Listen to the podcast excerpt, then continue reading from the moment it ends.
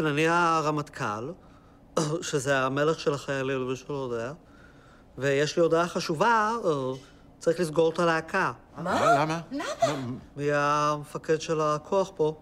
אני איתמר, מפקד הלהקה. היי, איתמר, כיף להכיר, שמעתי עליך רק דברים טובים, סגור את הלהקה. מה? הלהקה, מה איתה? סגור את הלהקה. אה, אהלן, אילון.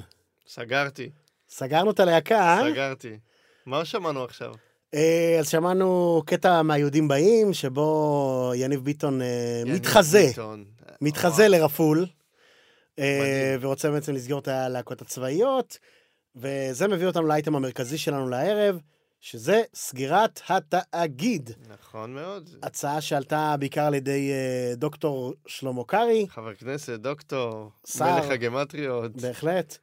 אה, שר הגמטריות. והדבר הזה, נכון לעכשיו, קצת הוקפא, נכון. אם כי זה עדיין על הפרק, ובממשלה הבהירו שזה עדיין על הפרק. כן, שיש שזה על הפרק וזה ירד בשביל להתרכז ב- בדיוק, ברפורמה ברפורמה, המשפטית. ועכשיו יש כמה, עוד כמה סיפורים, כמו העניין של ה- זכות השביתה בשירותים חיוניים, ועוד כמה עניינים אחרים שהם יותר דחופים לממשלה. כן. אבל חברים, לא לדאוג, הדבר הזה עדיין נמצא, כרגע על אש קטנה, אבל uh, האש עוד uh, תגבר. בקיצור, זה האייטם המרכזי שלנו לערב, סגירת התאגיד, אנחנו... אה, נעשה נצ- גם כמה השלמות משבוע שעבר. אנחנו, כן, בהחלט. התחייבנו. נדבר אה, על אה, טרור תכף, על עוד כמה דרכים שבהן, באמצעותן אפשר להתמודד עם הטרור, מה האפקטיביות שלהם, איך עושים אותן, וכו' וכו'. אבל קודם, אילון, בוא תספר לנו מה עבר עליך השבוע. אה, אני מתחיל? טוב, סתם.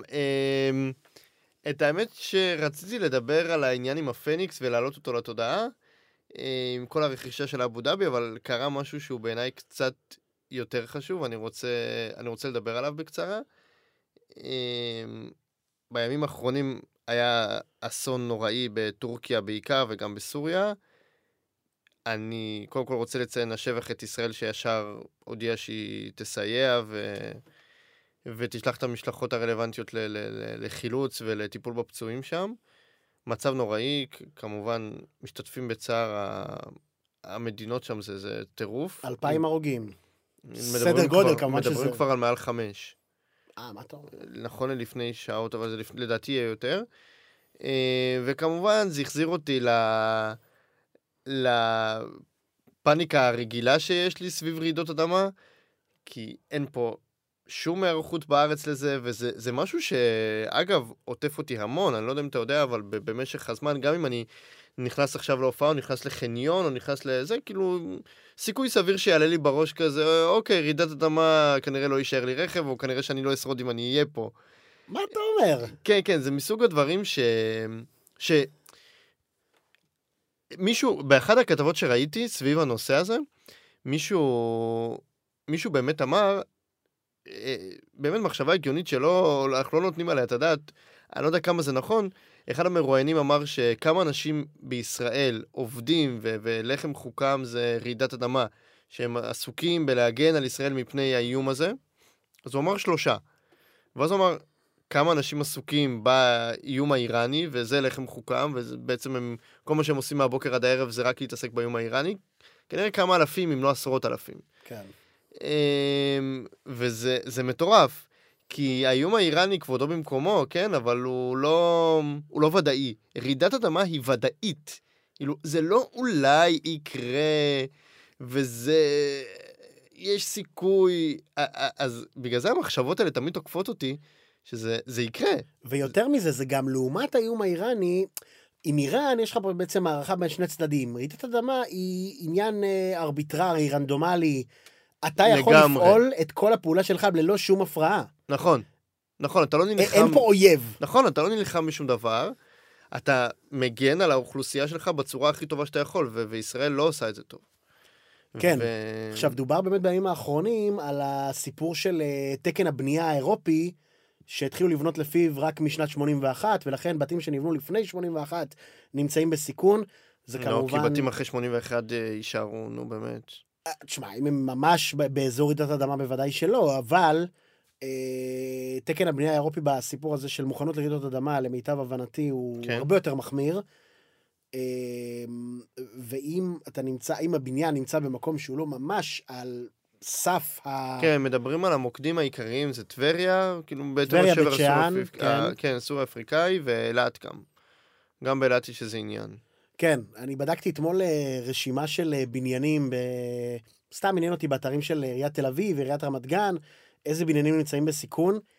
רשימה בלתי נגברת של בניינים, ואני אפילו לא בטוח שהיא לגמרי נכונה, כי סתם הסתכלתי למשל אה, ברחוב שלי ברמת גן, יש שם בניינים שאני יודע בוודאות, מידיעה, שהם נבנו לפני 81, לא נמצאים שם. וזה לא בניינים שנראים שמשום מה דווקא בהם השתמשו באיזה שהן תקנות מאוד מחמירות והם יותר אה, נראים בניינים ישנים ורופפים בדיוק כמו כל השאר. זה הזוי, ואנחנו יודעים שכאן, כאילו, כל המומחים מזהירים שבעשור הקרוב תהיה רעידה, זה לא סטטיסטית, זה לא, זה, בוודאות תהיה רעידה בעשור הקרוב של מעל 6 בסולם ריכטר, וזה מטורף, וצריך צריך לתת על זה את הדעת, צריך ל- לחשוב מה, נגיד, סתם ברמה של אפילו, תחשוב שברגע שיש רעידת אדמה, אז קודם כל, אם אתה נגיד בבית, אז, אז לפחות שיהיה לך מזון בבית לכמה ימים. אני לא יודע אם אנחנו בכלל חושבים על זה, אני נגיד לא חושב על זה. או לחשוב שלא יהיו טלפונים, ואתה צריך לקבוע נקודות פגישה עם, ה... עם הקרובים שלך. סתם, זה דברים שלא עוברים לנו בראש. זה... אמ, אז זה פשוט העלה לי את זה שאנחנו... השבר הסורי-אפריקאי מצלצל לנו, והוא הוא בדרך, אה, הוא בדרך ל- ל- להתעורר. לא, אנחנו אומרים לו, חביבי 2023, מי לא שולח וואטסאפ היום? מה אתה מתקשר? מה איתך השבוע? כן, רק רציתי סתם לסיים את זה באיזושהי אנקדוטה שבאמת מעניינת. העוצמה של הרעידה בטורקיה, באזור של גזיאנטפ, הגיעה ל-7.7 בסולם ריכטר. עכשיו, זה לא שזה הורגש פה ככה, אבל כדי להבין את הסדר גודל, זאת רעידה שלצורך העניין יכולה לגרום לצונאמי. כן, אם היא פוגעת במקום נכון. מסוים, אה, קראתי על זה מן הסתם הצונאמי הכי גדולים שהיו, זה התשע פלוס, שזה לאין שיעור הרבה הרבה יותר חזק, כי סולם ריכטר זה סולם שהוא מאוד אקספוננציאלי. אבל באמת כדי להבין את העוצמה, העוצמה היא אדירה, ואילו זה היה מכה פה, אני לא חושב שמצבנו היה עכשיו טוב מזה של טורקיה כרגע. לא, בכלל לא. אבל אגב, צונאמי, בלי להמעיט בערכו, אבל הוא פחות מפחיד מרעידת אדמה.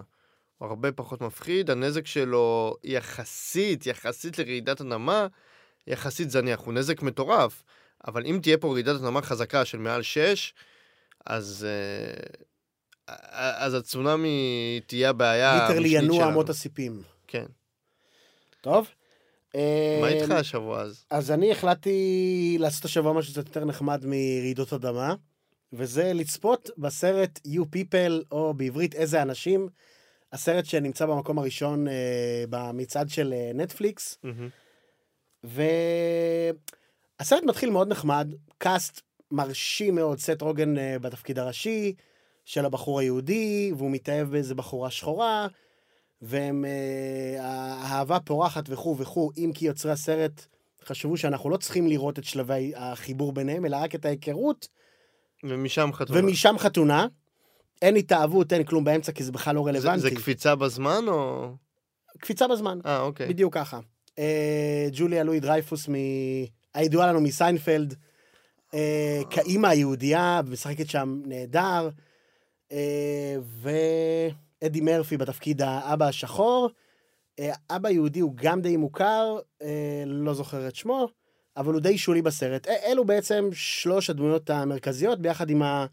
הכלה השחורה, שהיא גם שחקנית פחות מוכרת, אז אני לא זוכר את שמה. בקיצור, תחילת הסרט נחמדה, אה, יש איזשהו הומור נחמד, ומדי פעם אתה מגחך וזה, וברגע שמגיעה הכלה לפגוש את, ה... את ההורים של החתן היהודי, זה בארצות הברית מתקיים כמובן, אה, אז היא אומרת המון דברים כזה חסרי טקט, ו... אתם יודעים מה אני חושבת? בואו נדבר על פוליסט ברוטליטי נגד אנשים שחורים. בסדר, אוקיי, מביך וזה, ולא נעים. אוקיי. ואז זה התחיל טיפה להידרדר, ובוא נגיד שאני לא אדם שממהר אה, לזעוק אה, גזענות ואנטישמיות וכאלה, אז אני גם לא אעשה את זה פה, אבל בוא נגיד האנשים שרגילים לעשות את זה, מבחינתי יכולים לטעון שיש אנטישמיות בסרט. באותה רמה שגם יש גזענות או שלא? לא, כאילו, יותר- רק אנטישמיות. אה, רק אנטישמיות? רק אנטישמיות. ברגע שסט רוגן פוגש את, ה, את ההורים שלה, ישר, הדבר הראשון שאדי מרפי אומר לו, אז מה, אתה מסתובב אה, בשכונות שלנו ולוקח לנו את הבנות?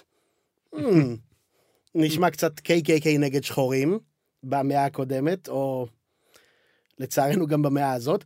אחר כך הם נפגשים בעצם ההורים אה, והילדים בעצם לארוחה, והאבא השחור מהלל שם ומדבר בשבחו של לואיס פרחן. ולואיס פרחן, למי שלא יודע, זה אה, איזשהו אה, איש דת מוסלמי, אנטישמי פר אקסלנס, שאמר כמה אמירות כמו היהודים הם טרמיטים, הם שטנים, ידוע בשנאתו העזה ליהודים, לישראל, אבל בעיקר ליהודים. וויל סמית שם, האבא, כל הזמן מהלל אותו, ואיזה איש דגול וזה. אז אה, הוא שואל את, את, את האימא, את מכירה את העבודה של אה, לואיס פרקאן? כן, אני מכירה, מכירה בעיקר את אה, מה שהוא אמר על יהודים, ואז זה כזה, כאילו יש רגע לא נעים, הצדדים הם כל הזמן שווים. וזה, זאת הבעיה המרכזית בעיניי של הסרט, חוץ מזה ש... שהיעדר הקומדיה, הסימטריה.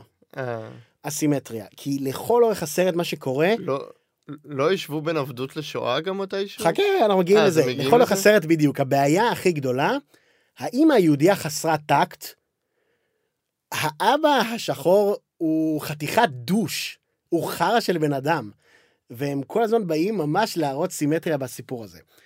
אז אנחנו מגיעים באמת אה, לשואה, איך זה מגיע. אה, האבא אומר אה, שלשחורים אין יחסים טובים עם סירות ומים, וג'וליה רוב... ג'וליה, ג'וליה לואי דרייפוס אומרת שזה בדיוק כמו היחסים של יהודים ורכבות. בדיחה, בדיחה שחורה, ואז הוא כן. אומר, מה? את משווה את השואה לעבדות? עכשיו, פה, פה, פה, פה, סליחה, תגיד לי, תגיד, כמה, בוא, בוא נדבר על זה, כמה יותר גרוע זה היה צריך להיות כדי שנשווה. כן, זה קשה להשוות אבל את הדברים האלה. ברור, קודם כל ברור שזה קשה להשוות. שתיים, כי לא הבנתי מה, אתה בא לתפוס אה, תחת על, ה... על, על רצח עם אולי הכי גדול בהיסטוריה? על מה אתה מדבר, דוד? מטורף, לא מבין את ה... זה פשוט הזוי. אמ, דרך אגב, בצוות הכותבים היו גם אה, יהודים וגם שחורים, אה, למיטב הבנתי, הכותבים הראשיים זה ממש שניים, אחד יהודי, אחד שחור. רצו שהכל יהיה כל סימטרי. כך מאוזן וואו. וסימטרי. ובעיניך הם לא עשו את העבודה. בעיניי הקומדיה פה היא לא טובה, זה לא מצחיק, זה אחד. שתיים, הסימטרה פה היא הייתה פשוט בלתי נסבלת. כן. ויש שם איזושהי אשמה... לא מרומזת, סליחה, הוא מדבר על זה שיהודים אה, הובילו, היו דומיננטים מאוד בסחר העבדים, טענה של כמובן של לואיס פרחן, אה, שהיא אינה מבוססת, ומן הסתם, האם היו יהודים לבנים עשירים בארצות הברית שהיו להם עבדים? סביר להניח. אה, לא בתקופות המוקדמות של הברית. בדיוק, לפי מה לא שידעו לנו, אה, הם בוודאי לא היו מהמובילים. לא, לא, לא. בטח שלא מהמובילים, בטח לא אלה שהוציאו את המשלוחים או משהו כזה, כמו שהוא אומר שם. לא, אבל יש גם uh, עדויות, מה זה עדויות? הייתה גזענות נגד יהודים בארצות הברית עד אמצע המאה הקודמת בערך. הייתה גזענות די חזקה. כן, בוא, בוא נדבר על זה שמהקהילה השחורה עדיין יש את הגזענות הזאת. נכון, אה, אצל היהודים זה יותר נפרץ, אבל גם אצל הקהילה השחורה יש להם הישג של אה, אובמה.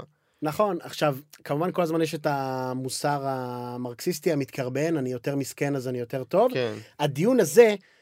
איך הוא נגמר בסופו של דבר, זה איך שהוא מגיע לזה שהוא אומר לה, אני לא רואה שוטרים שיורים סתם על. יהודים. אוקיי, דוד, אה, אה, אתה יודע שהיהודים הם לא השוטרים שם, כן? השוטרים בארצות הברית, אתם אמריקאים, חבר'ה. כן, כן. לא, לא הבנתי מה הטענה. אין פה... כן. לא, הוא מנצל ליצור סימטריה, כי יותר, כי השוטרים, יש שיטור יתר בקהילות השחורות. כן, עכשיו באמת, היהודים לכל אורך הסרט כל הזמן מצד, מצטדקים, כל הזמן צריכים להראות לו, חבר'ה, אנחנו בסדר, אנחנו איתכם, אנחנו אוהבים אנחנו אתכם. איתכם. כל ההתרפסות הזאת, בוא נגיד ש... לא, הניסיון ליצור סימטריה בעיניי הוא מיותר. סימטריה... אני לא אוהב שמנסים ליצור איזה... וזה גם נורא מעייף. הייתה סצנה אחר כך שהם כבר... זה אה, מייגע וזה מייגע, בשביל מה? חושבים על תים, לחתונה, אז uh, מישהו שם... מסיבת אה, פורים ממש. כן, אז המארגנת חתונות מציעה תים של אולד הוליווד. ואז האמא אומרת, וואו, איך אני אוהבת אולד הוליווד. ואז הוא מסתכל עליה, אבא, כן, אהבת תקופה ששחורים לא היו יכולים להשתכן במלונות שהם uh, הופיעו בהם? די, בן אדם. עכשיו, לא יודע, אולי לאמריקאים, זה באמת איזה... שהם כל כך טובעים בתוך הגועל נפש הזה, של הטהרנות והצדקנות והאפולוגטיקה, אולי בשבילם הדברים האלה עדיין נשארו מצחיקים. זה, זה כל כך זה מעייף. טרחני, טרחני מאוד. טרחני להחריד. באמת, סרט מהמאכזבים שראיתי, כאילו, אני באמת חיכיתי לו. הרבה אנשים דיברו עליו, קידמו אותו, קאסט אדיר של שחקנים. יש מצב אבל שבארצות הברית זה כן יעבוד. בארצות הברית לדעתי זה חד משמעית יעבוד. כי זה, הם כבר שוחים בכל האפולוגטיקה הזאת והסימטריה, כן, כן, כן. וזה באמת בלתי נסבל. ודרך אגב, רק כדי לסגור את כל הסיפור וכל הביקורת, בסוף, בסוף, בסוף, אחרי שהם נפרדים, ואז spoiler alert? spoiler alert, כן, סליחה. הזוג נפרד, ואז הם אה, חוזרים בסוף, באופן מאוד מאוד מפתיע, כאלה סרט קומדיה. זה, זה happy end. זה קומדיה אה, רומנטית סוג של. כן, כן, זה קומדיה רומנטית. אז האמא מתנצלת בפני האבא ובפניה על כל מה שיהודים עשו לשחורים, או כל מה שהלבנים עשו לשחורים. בתור מי? מי שהלבנים- את? מי את? א', מי את? שתיים, על מה לכל הרוחות את צריכה לבקש סליחה? מה את עשית? את היית מאוד מאוד חסרת טקט, ובסדר, חוסר טקט שטומן בחובו גרעין מסוים של גזענות. אבל את לא צריכה להתנצל על העבדות, נשמה, את לא העבדת אף אחד. קיצור, אה, כוכב וחצי מתוך עשרה, סרט רע מאוד, רע מאוד. אה, אני לא הולך לצפות בו עכשיו. אל תראה אותו, דרך אגב, זה ג'ונה היל אה, ולא סט רוגן, כמו שאמרתי בהתחלה, פתאום אה, נזכרתי. כן, נזכרתי, כי אמרו שזה כן, כן, זה צעיר, ג'ון אמרו הייל, שזה סליחה. מישהו צעיר. אז זהו, בגלל סט רוגן, דיברנו קודם על סט רוגן ו... ו... תקריטים, אימא של בוז'י. ובוז'י. לא אימא של בוז'י, כן, כן, ובוז'י. בגלל זה התבלבלתי, בקיצור זה ג'ונה היל, שאני מאוד מאוד אוהב, אבל פה הוא נפל בגדול. וטוב, אני חושב שבנימה זאת הגיע הזמן... יאללה, פתיח. כן, יאללה, בוא. נעבור לתוכנית.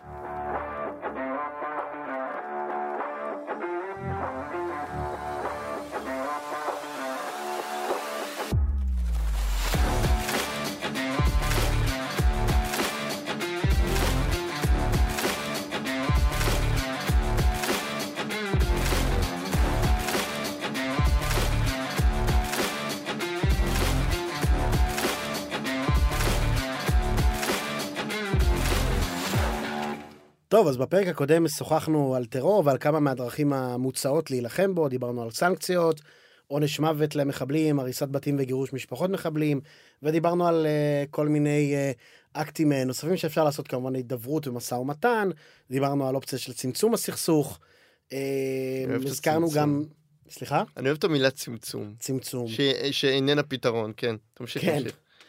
אמ, דיברנו בנקודה גם על אופציה לעשות חומת מגן 2, אין מבצע גדול כזה, וגם על הפתרונות היותר אה, יצירתיים בשוליים, נקרא כן. לזה, של לעטוף גופת מחבל בחזיר, וגם אה, של אה, תרומת איברים כפויה של מחבל באופן אוטומטי ברגע שהוא מת. והיום אנחנו נדבר על עוד ארבעה פתרונות. אה, והפתרון הראשון הוא מלחמה כלכלית במימון טרור. כן, היו... הייתה לנו תזכורת לזה כשארצות הברית, אני חושב שארצות הברית באה בתלונות לישראל, שאיך אנחנו אמ, אה, אה, מחשיבים כל מיני עמותות אה, של זכויות אדם בעזה, מחשיבים אותם כארגוני טרור ומכניסים אותם לאיזה בלקליסט כזה, אני חושב שזה היה הסיפור אם אני לא טועה. ובאמת ישראל הוכיחה באופ- באופן מעבר לכל צד של ספק ש...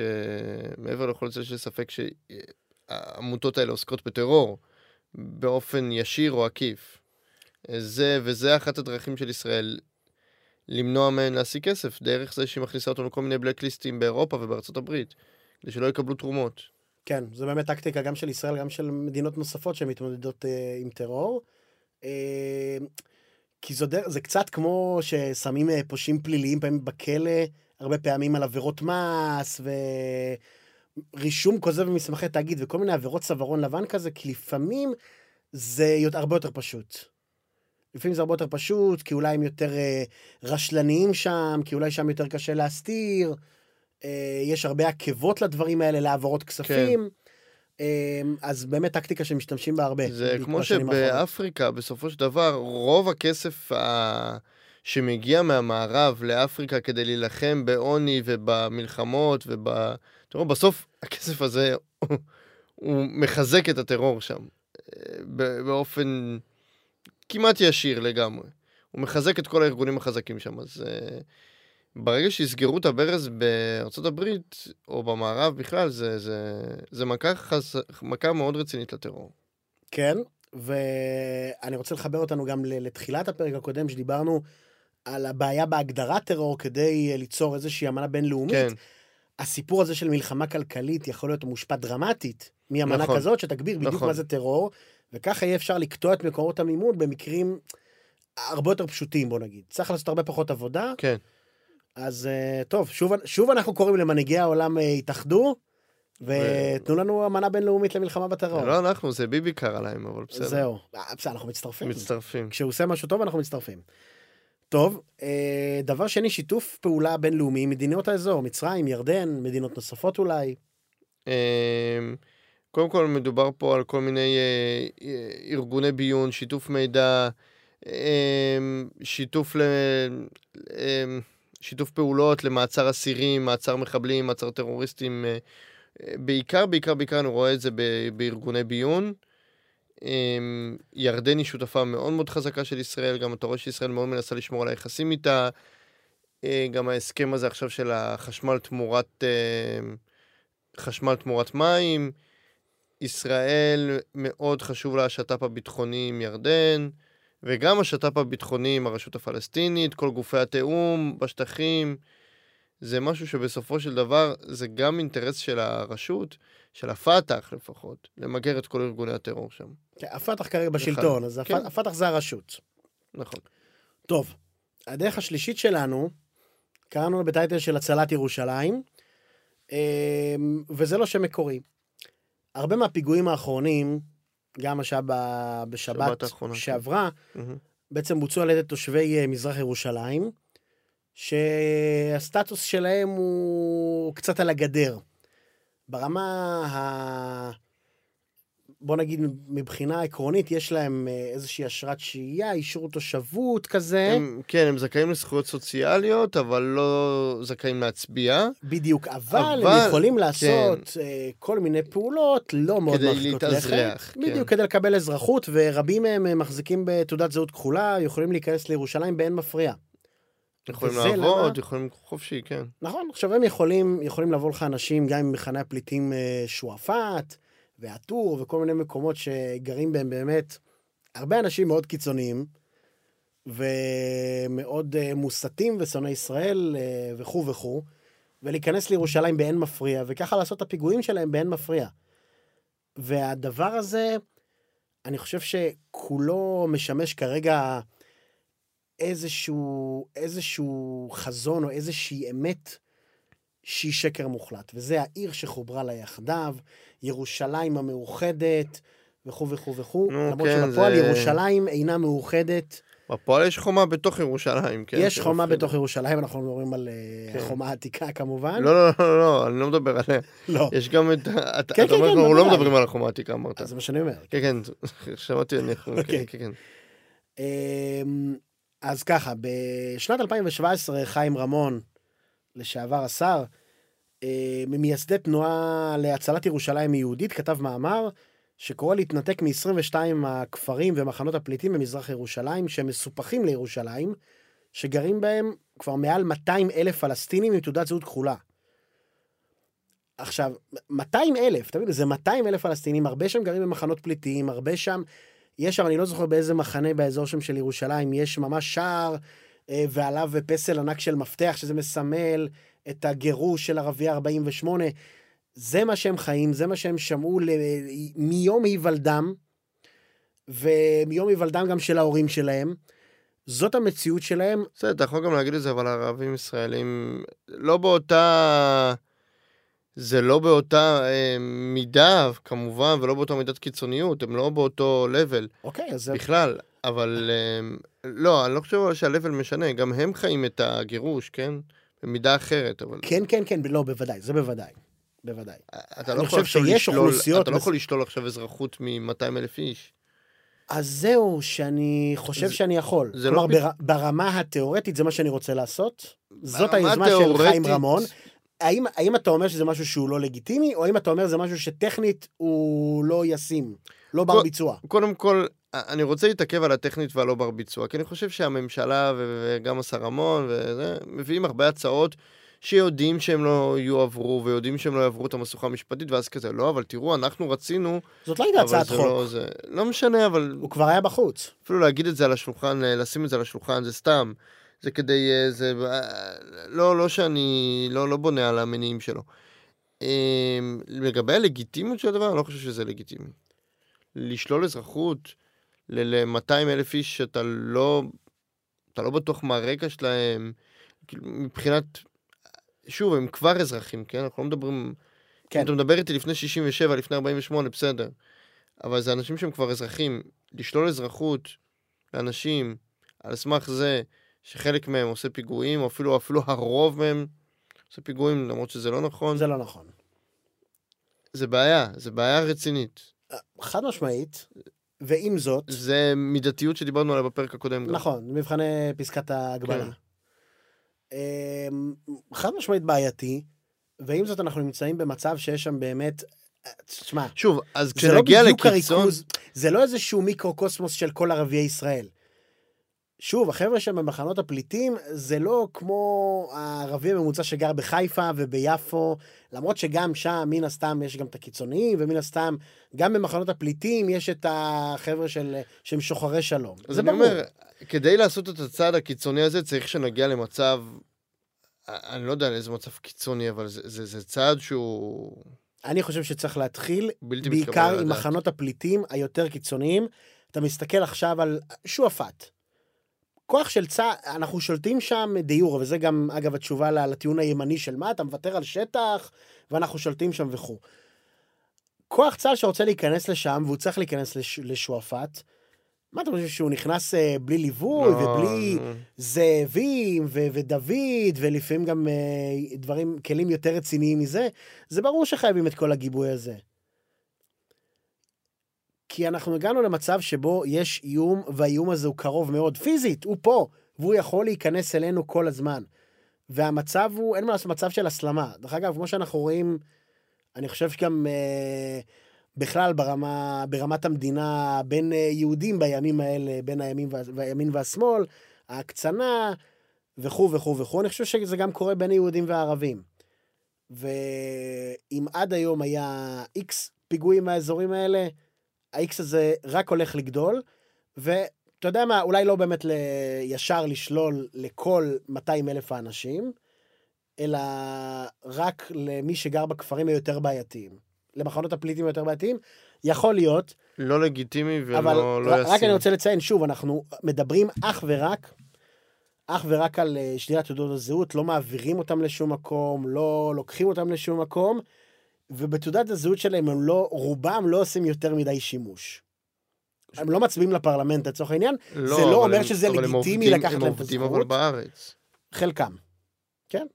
אני לא יודע נתונים, אבל אני מניח שרובם הגדול רוצים את תעודת זהות הכחולה, גם בשביל הזכויות הסוציאליות, אבל בעיקר, בעיקר בשביל לעבוד. שמע, זה, זה גם מתחבר לי אולי, אתה יודע מה, לטיעון של אה, נשיאת נשק על ידי פרטים. אה, אני בסדר גמור שייתנו, אבל עם הקשחת התנאים. הקשחת התנאים. מבין. הקשחת התנאים לתעודות זהות, כרגע המצב שבו יש כל כך הרבה אנשים שנמצאים כל כך קרוב, והרבה מהם באמת מוסתים נגדנו, הקשחת תנאים זה צעד הרבה פחות דרסטי משלילה, אפילו של... אה. לא, הקשחת תנאים לקבלת תעודת זהות חדשה. Mm. או שאתה מראש, אתה, אני חושב שמראש אתה לא יכול לדעת אה, למי מבין, אה, מח, מי שמחזיק תעודת הזהות הוא מספיק בסדר או לא בסדר, אז, ואני לא יודע איזה תנאים גם אפשר לקבוע, כן. אה, אבל צריך. אז זאת היוזמה של חיים רמון, שאתה פחות תומך בה, אני מבין. אה, הפתרון הרביעי שאנחנו רוצים לדבר עליו זה, וזה משהו לא כל כך מדובר, וזה השימוש בחוק במסגרת המלחמה בטרור לאחר מעשה. כלומר, לאחר שהאקט הטרוריסטי כבר בוצע, מה אנחנו עושים? אז ככה, היום, אחרי שמחבל טרוריסט מבצע את זממו, הוא נשפט ברוב המוחלט של המקרים במערכת המשפט הפלילית מכוח כוח, חוק המאבק בטרור משנת 2016. אממה, במקביל לחוק מ-2016, יש לנו חוק משנת 2002, שנקרא חוק כליאתם של לוחמים בלתי חוקיים. בפרק הקודם אנחנו התייחסנו מעט מאוד, ממש במילה, לסיפור הזה של מדוע אה, טרוריסטים לא נחשבים שבויי מלחמה. הם לא לובשים, אה, לפי אמנת אה, כן, ג'נבה, כן, כן, נכון, נכון. לא נכון. לובשים את המדים של הצבא של נכון. האויב ולא מזדהים וכו' וכו' וכו'. בקיצור, זה לא המצב שם. אבל הם גם לא סתם פושעים פליליים.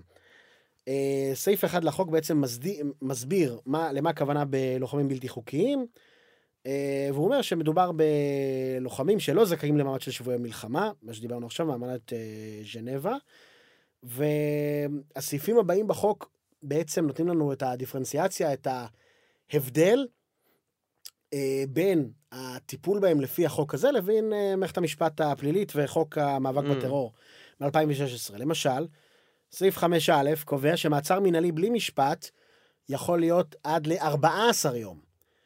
לעומת ארבעה ימים לפי חוק המאבק בטרור, מהמם. וגם ארבעה ימים זה ראש השב"כ, צריך לבקש בקשה, וזה בהסכמת יועמ"ש, ובאישור בית משפט, זה, זה כל העולם צריך להפוך בשביל ארבעה ימים. אה, עכשיו, 14 ימים זה לא משהו שהיינו היינו רוצים לדחוף למערכת המשפט הפלילית, כי אנחנו כן רוצים אה, יותר לשמור על העצורים הפליליים שלנו, אבל במקרים של טרור, יש לנו הרבה מקרים אחרים, אנחנו רוצים שייתן לנו מידע על, כמובן, על הארגון ש... שהוא שאיתו מגיע בקשר, ממנו, שהוא מגיע ממנו, סיכולים, אם הוא כן. מכיר אנשים אחרים, והדבר הכי הכי חשוב, האם ברגע זה יש לו מידע על עוד איזושהי פעולת פיגוע. טרור שעומדת לקרות, זה דבר כמובן הכי חשוב. אה, סעיף 5A אומר שמותר לסטות מדיני הראיות, ולקבל גם ראיות בלי נוכחת הכלוא. מה זה אומר? עכשיו, במשפט הפלילי אני לא יכול לשפוט בן אדם ולהביא נגדו ראיות בלי שהוא יראה אותם. אה, נכון. עכשיו, למה זה רלוונטי? עורכי הדין שמייצגים את החבר'ה הטרוריסטים, הרבה פעמים, מה לעשות, יש איזשהו חשד שהם מעבירים את מה שהם אומרים כן. להם לארגוני הטרור. יש כזה חשד. וכשאתה באמת מתמודד עם מציאות כזאת של... אה, באמת של, של טרור, זה ארגון שלם ש, שזו כל המטרה שלו וחקיינים וכו' וכו', אה, אתה רוצה למנוע את הסיפור הזה של העברת מידע, ולפעמים זה לא משהו שצריך לעשות אה, בהגדרה, זאת לא ברירת המחדל, אבל צריך שתהיה את האופציה הזאת, גם מהמם. להסתיר ראיות מהכלוא. והסעיף האחרון שהייתי רוצה להתייחס אליו, למה אני חושב שצריך להשתמש בחוק כליאתם של לוחמים בלתי חוקיים מ-2002 כדי להתמודד עם טרוריסטים. כל עוד הכוח הלוחם נגד המדינה לא הפסיק לפעול נגד המדינה, יש חזקה שאותו לוחם הוא עדיין מסוכן, ולכן ניתן להשאיר אותו כלוא. כלומר, ללא משפט. לא, בוודאי שיש משפט בסוף, אבל כן. ניתן, ניתן להשאיר אותו כלוא, כלומר, אין תאריך שחרור. מהמם. היה לאחרונה את ה... כן, אה, את ההוא ששוחרר, וחז... והיה שם כבר, נכון. כבר סיפור אחרי איזה יומיים. נכון, נכון, נכון, שעם החייל בשנות ה-80. נכון, שכם או ג'נין, כן, אני לא זוכר בדיוק. לאן. כן. אה, בקיצור, יש כאלה שממש ממש חוזרים מיד לפעולות טרור, והשימוש בחוק הזה, לדעתי, גם ירתיע, לא משתמשים בחוק הזה היום? משתמשים בחוק כמעט ולא. מ-2016? כמעט ולא. עכשיו, מה יכולים לטעון, כמובן, כל החבר'ה של, אה, בוא נקרא לזה מחנה ביבי? בג"ץ לא ירשה, בג"ץ יאסור וכו' וכו' וכו'. קודם כל, חבר'ה, זה חוק שהוא כבר קיים. שוב, זה חוק גם הרבה יותר ותיק, הוא כבר בן 21. שתיים, ב-2008 נכלאו כמה תושבי רצועת עזה בעוון של השתייכות לחיזבאללה, מהמם. מכוח החוק הזה, ואז הם ערערו לבית המשפט העליון, יש שם הרכב, אה, שופטת אה, בייניש, והייתה גם את אללה פורקצ'יה והשופט לוי. אה, שלושה שופטים קבעו שהוא עומד בתנאי פסקת ההגבלה שבאמת אה, הזכרת קודם, כלומר, מהמם. הוא נועד לתכלית כן. ראויה, והוא מידתי וכו' וכו' וכו', ולכן אין עילה להתערב בחוק. כלומר, בית המשפט העליון כבר הכשיר את החוק הזה. אז הכל בסדר, אין שום תירוץ לא להשתמש בו היום. אולי באיזה שהם מקרים, אני לא יודע מה, יותר קלים וכו' וכו', לא צריך להשתמש בו. אבל ברירת המחדל למלחמה בטרור היא שימוש בחוק הזה, זו דעתי. זה קצת מזכיר לי אה, איזה סגמנט של חיים לוינסון במהצד השני, שהוא העלה את הנושא הזה שבן גביר אה, דיבר על עונש מוות למחבלים ו... וכולי וכולי, ו... ובאמת אה, הוא הראה שיש בחוק סעיף עונש מוות, אה, אני חושב על בגידה במדינה, או משהו כזה, כלומר, הח- החוק כבר קיים. במשפט הצבאי. אה, אני חושב שזה במשפט לא, הצבאי. לא ראיתי את הסגמנט, אבל אני יודע כן, שבמשפט הצבאי במשפט יש את זה. הצבאי כן. יש, והוא אמר, בבקשה, אז תשתמשו בו, הרי רוב, ה... רוב המחבלים שעוצרים מהשטחים וזה, אפשר להכיל עליהם את, אה, את הדין הצבאי, ולא עושים את זה, כי פוחדים, כי גם כי אנחנו מדינה שלא רוצה, לא רוצה להיכנס לעניינים של עונש מוות מבחינת מוסריות, וגם, אה, שוב, זה השערות, כן? זה לא... זה, וגם אה, לא רוצים להסתבך עם העולם. אז כל האמירות האלה של אה, אנחנו לא רוצים להכיל את החוק בגלל בג"ץ, אה, זה קצת, באמת, העוקץ הזה של בן גביר והחוק אה, עונש מוות למחבלים קצת...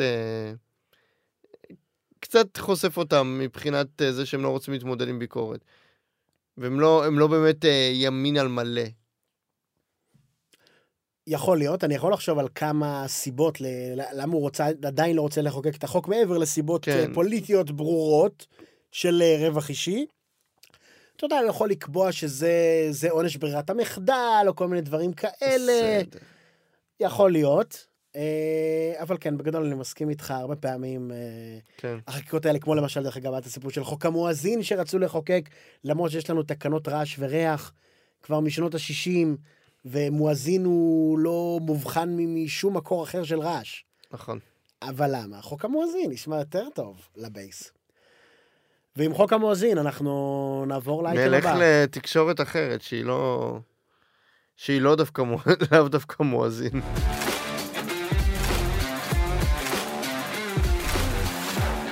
טוב, אז בשעה טובה הגענו לאייטם המרכזי שלנו, האייטם על... אה, אינדיד, תעשו אחד ועוד אחד, כן. בדיוק. בהערצה, אבל כבר לא. לא. אמ, אז באמת האייטם המרכזי שלנו, כמו שאמרנו, על סגירת התאגיד, שהממשלה עוד אה, שוקלת לעשות. אמ, ואני חייב לומר לך שכל הדיונים שאני שומע על הסיפור של התאגיד, הכל לוקח אותנו כרגיל לסיפורים של ביבי, לא ביבי, החלשת התקשורת. לסתום פיות, סתימת פיות, סתימת פיות, ביד, הכל זה תמיד נע סביב ביבי, וגם אם לא היה ביבי, אני בטוח שהדיון היה רדוד בדיוק באותה צורה, היו מוצאים בדיוק את הסיפור האחר. כן, זה... אנחנו רוצים. להשתיק את התאגיד, להשתיק את הקולות, להשתיק את הנגדיות. בדיוק. אבל, אה, אוקיי, תמשיך, כן. והשאלה ששואלים המתנגדים לסגירת התאגיד תמיד זה מה, אומרים בעצם אין שום הצדקה לסגירת התאגיד. אני רוצה לבוא היום ולשאול שאלה הפוכה. מה ההצדקה להחזקת תאגיד? הייתי אומר לפתיחת, אבל כבר יש. מה ההחזקה, ההצדקה בעצם לעובדה שהמדינה באה ומחייבת אותך ואותי ואת כל אזרחי המדינה לשלם כסף עבור תאגיד שידור ציבורי? אנחנו ניכנס deep down לשאלה הזאתי, אבל שנייה לפני, אני רק רוצה שתסכים איתי על נקודה שנצא מאיזה אולי נקודת בסיס שווה. אתה מסכים איתי שהם, הם, גם אם בסופו של דבר המניעים שמוצגים כלפי חוץ הם כמובן אה, הם, אה, ש, שצריך להפריט את ה... את הארגונים הציבוריים והמדינה לא צריכה להשקיע בזה, ונניח באמת שזו דעתם של אה, וואו, קפצת הרבה קדימה. הוגי התוכנית של התאגיד. רק, רק כדי להתחיל מהנקודה, נו. אתה מסכים קצת עם המתנגדים לסגירת התאגיד שהמניעים שלהם הם לא קלאסיים. אז בוא, המניעים בוא לא נשמור את טרורים. הדיון הפוליטי לסוף, סבבה? סבבה. אתה, אתה תזכיר אם אנחנו שוכחים. אייל, אם אנחנו שוכחים דיון פוליטי, תזכיר לנו בסוף. חשבתי שזו נקודת בסיס. אני דווקא חושב שזה הפוך, כי כל, כל פעם שאני שומע ימין ושמאל, תמיד זה ביבי, לפיד, בנט, גלאון, זה פחות מעניין. אני לא חושב, באמת אני לא חושב, שקארי או מי שהגה את התוכנית הזאת בתוך הליכוד, שזה קארי הוא הפרונט של זה, באמת, אתה כבר מכניס אותנו באמת, לדיון אה, הפוליטי, אבל בוא נגיד ב... באמת חשב עכשיו על הפרדה ועל... אה, זה, לא, באמת. רוב האנשים שמגיבים בסיפור הזה, והפוליטיקאים וכולי, ברור שלא. תודה. אבל הנקודה שבדיוק באתי לומר, זה שכל פעם לא משנה. שאנחנו שומעים י- ימין, מה זה נכון, שמאל, מה זה זה, הדיון הוא לא ענייני. מורידים את זה לרמה כל כך לא ענייני. רדודה של האדם שנמצא כרגע בראש הליכוד או מסכים, העבודה. או זה, זה עם לא זה. אני מסכים. בואו נדבר אידיאולוגיה. בואו נדבר ובגלל ערכים. זה אני חושב, נכון. מצוין. אני מסכים שהדיון הוא לא ענייני, ו- ואני רוצה להפוך אותו למשהו יותר ענייני. מצוין. אז בוא... אבל אני לא נאיבי כדי לחשוב שבאמת הם רוצים לסגור את התאגיד מתוך המניעים האידיאולוגיים. גם, אני. גם אני לא, אני חושב ש... אני, אני מסכים איתך. כן. אני לא יודע אם נשאר לנו אחר כך מה להרחיב על הפוליטי, אני חושב שעשינו את זה עכשיו. סליחה, הייתי חייב להוציא. את זה. כן, כן. דרך אגב, שלמה קרעי כבר, כבר נכנס, אין מה לעשות. שלמה קרעי, אני יודע שיש לו כן יחסית תפיסת עולם ימנית, ליברלית, קפיטליסטית, אז יכול להיות שדווקא הוא ספציפית כן מגיע מהמקום הזה ברמה האידיאולוגית. האם יש לו תמריץ לחזק את נתניהו ולהחליש את הביקורת? סביר להניח, סביר מהמם. להניח, אבל בוא נגיד לפחות מהרמה התפיסתית שלו, מאוד יכול להיות שהוא כן מאמין בזה. יש לי עוד מה להרחיב, אנחנו נעשה עוד אה, פוליטי. מצוין. טוב, אז ככה, אנחנו מן הסתם לא... מה אה, קרה בעצם? רגע, תכניס אותנו, תן לנו רקע. כן. אז ככה, שלמה קרעי, אה, שר התקשורת אה, בממשלה הנכנסת, אה, הודיע שהם אה, שוקלים לסגור את התאגיד. אה, תאגיד השידור שוקלים הציבורי. להפריט. להפריט, להפריט. הם יחפשו גוף שימכור אותו, שיקנה אותו במהלך השנתיים הקרובות, ואם אף אחד לא יקנה אותו, אז אה, הוא ייסגר. כן. נכון. כמו שהפך לערוץ מסחרי, כמו 12 ו-13. בקיצור, על מנת להיכנס באמת לדיון אה, לעומקו, אנחנו לא נתחיל ממש מ- מיסודות הפילוסופיה והרעיונות, אז אני כן אמרתי שיש איזה שהן שתי הנחות יסוד שמהן אנחנו נצא בלי לערער עליהן בכל זאת, אוקיי. והן אחת, כל בני האדם שווים, ולכל אדם מנויות זכויות טבעיות, לא נכנס פה אפילו זכויות טבע, אה, אה, חיוביות ושליליות שדיברנו עליהן כבר בעבר. אלו שתי הנחות היסוד, אני מניח שאתה מסכים עליהן. כן, כן, תמתח קו מתחת למילה שווים, תמתח קו מתחת ל... כן, יפה מאוד, רפרנס למורה להיסטוריה ואזרחות. לא כל כך מוכשר שהיה לנו. אז ככה, אם כולנו שווים ולכולנו יש זכויות, שזה כולל את זכות הקניין וחירות אישית וכולי וכולי, האם זה בכלל לגיטימי שבא הגוף ששולט על הטריטוריה שבה אני גר, קרי המדינה, ודורש ממני לממן משהו בכפייה? אז אנחנו, בואו נעשה מסע בזמן. אנחנו חוזרים למאה ה-17 בבריטניה, בין המלך צ'ארלס הראשון לפרלמנט אה, מתגלים חילוקי דעות, הוא רוצה כוח אבסולוטי על חשבון הפרלמנט, לכן הוא לא, מכנ... לא מכנס את הפרלמנט, סליחה, הוא לא מכנס את הפרלמנט אלא אה, שולט לבד. בעקבות זאת פורצת מהפכה שבה המלך צ'ארלס מפסיד ועורפים לו את הראש, איזה יופי.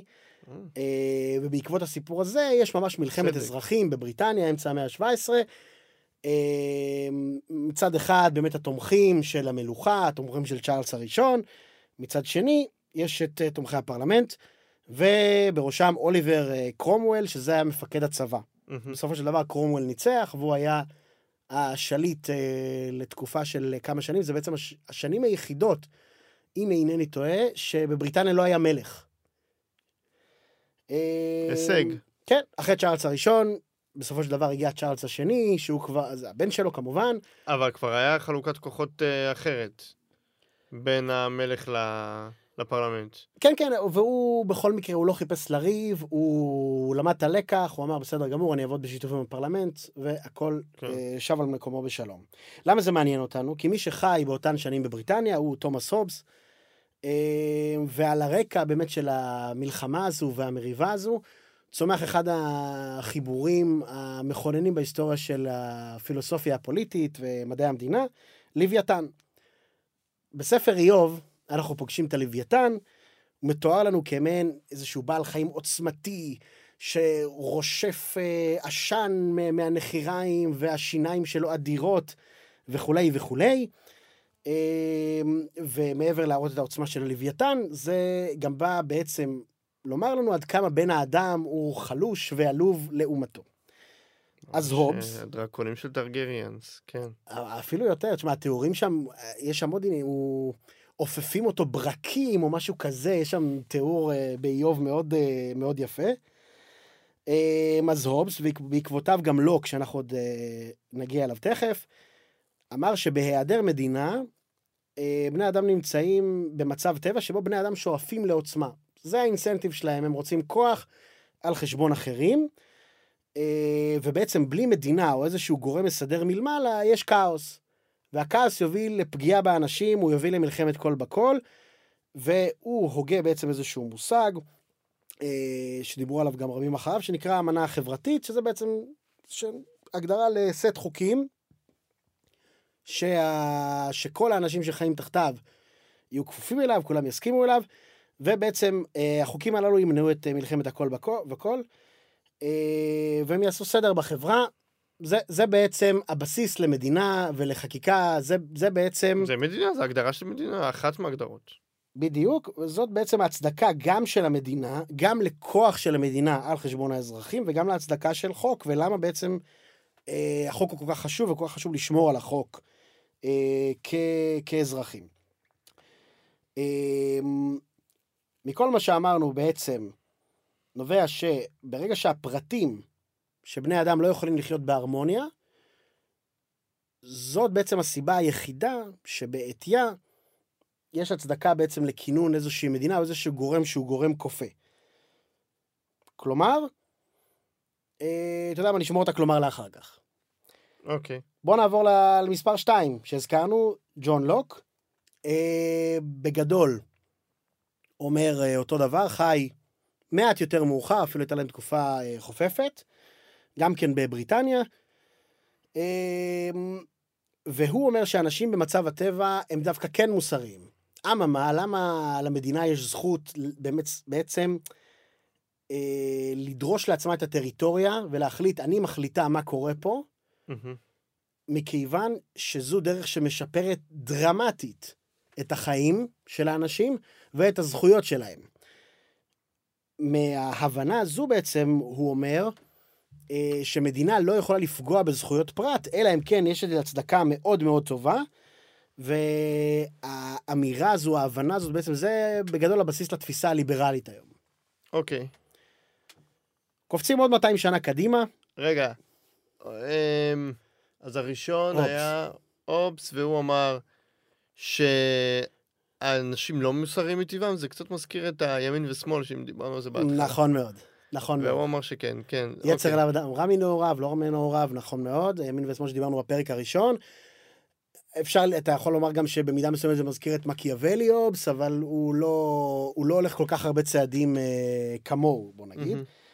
אה, אנחנו קופצים 200 שנה קדימה, אל דאגה חברים, אנחנו, אנחנו מגיעים מהרכבת הזאת בסופו של דבר לפרקטיקה. קופצים 200 שנה קדימה.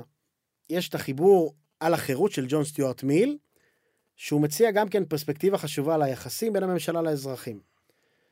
הוא טוען שלפרטים צריך להיות חופש לעשות את הבחירות שלהם, כל עוד בחירות שהם עושים, הן לא פוגעות באחרים באופן ישיר.